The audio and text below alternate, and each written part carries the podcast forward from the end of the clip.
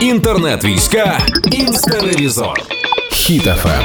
Привітики, Карпова, це я, і хочу бути з вами чесною. За більш ніж два місяці повномасштабної війни я трошки втомилася від месенджерів, 90% яких це пересилання якихось новин від родичів, близьких, які щось прочитали і терміново хочуть поділитися. Тому є кілька ознак, за якими ви легко можете розпізнати фейкову новину. Тому послухайте самі і передайте своїм близьким першу чергу фейкові новини завжди публікуються на ненадійних ресурсах на умовному Лептістан інфо. Ви серйозно хочете цьому вірити?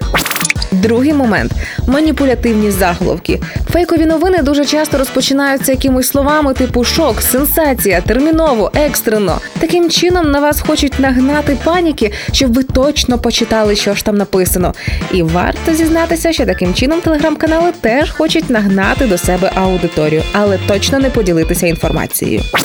І третій критерій фейкових новин це відсутність посилання на перше джерело. Як правило, максимум на що вони посилаються, це або наш таємний співрозмовник, або анонім, який не захотів представитись, і так далі. Тут діє те саме правило: дізнаємося новини тільки з офіційних джерел.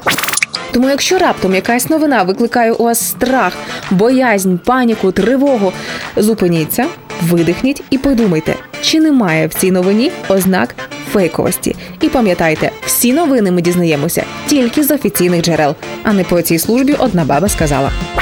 Інтернет-війська інстаревізор. Слухайте на сайті HitFM.ua та у подкасті «Хеппі ранок» на Google Podcasts та Apple Podcasts.